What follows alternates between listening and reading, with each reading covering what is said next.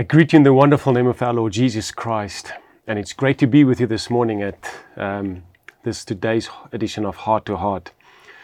Now, in the book of Hebrews, chapter 11, uh, all of you have probably heard by now that particular chapter referred to as the giants of faith, and so much has been said about faith and how we can apply it in our lives. But there are a few things that I want to point out this morning because they are obvious things, but we sometimes miss the simple and the obvious things, and we battle uh, in, in our own walk with God concerning faith because we sometimes miss, miss these things. What is evident of all these men and women mentioned in Hebrews 11 is this they all knew who the source was of their faith. They are mentioned here and it's a list of impeccable and impressive people. And I couldn't help but thinking, if you would have to draw up your list, your top 10 list of people that you deem uh, as most faithful or people who have impacted you because of their faith, who would be that list of 10 people? And in addition to that, then, would you appear on someone's list as someone who represents faith? Would your faith inspire or encourage someone? because the list of people that are given here, they all had different ways of how they portrayed faith and how it impacted them, but they all knew who the source was. And I just want to read the first three, just make reference to them in the book of Hebrews 11 uh, from verse 5 onwards. The first one that we read here is, is from Abel, and it says here, he offered to God a more excellent service, and he was obtained, his witness was obtained as being righteous. The next one is Enoch. He was taken away, we all know, by God. And his faith statement for him was, he said, he pleased God. Now, the word pleased means that whatever he did was pleasing to God. It was accepted by God.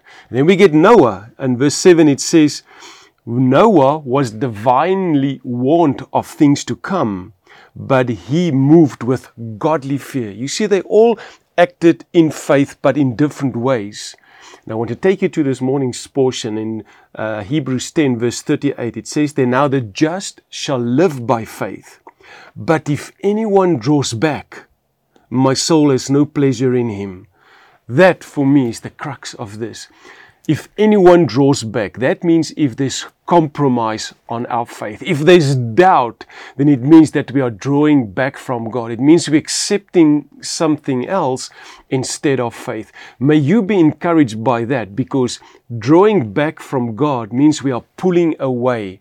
We are, in other words, setting ourselves up to accept any form of compromise which draws us away from God. None of these men and these women accepted that. They did not uh, move down the path of drawing back. In fact, in Hebrews 10, verse 39, it says this Now we are encouraged, it says, but we are not of those who draw back to perdition. In other words, when there's destruction, uh, which, which leads uh, to destruction when we draw back in faith. We are not of that. We are the ones who hold steadfast in our faith. Your faith must speak. And it's not in words, it is in action. Because if your faith is connected to God kind of faith, you will be on the list of someone who is encouraged by the faith that you exhibit. May you go in this day with the knowledge that that faith draws you closer to God and inspires someone else. Heavenly Father, we thank you for this privilege of sharing your word and strengthening our faith. May we be those who are encouraged by faith in Christ Jesus to reveal it to the world that they may come to know you. We ask this in Jesus' name. Amen. Have a wonderful day, everyone. Did you enjoy that? We would like to connect with you and share much more with you. Just click on the link below and follow there, and it'll open up a whole world, a whole new experience of great things of God just to bless you. We love you.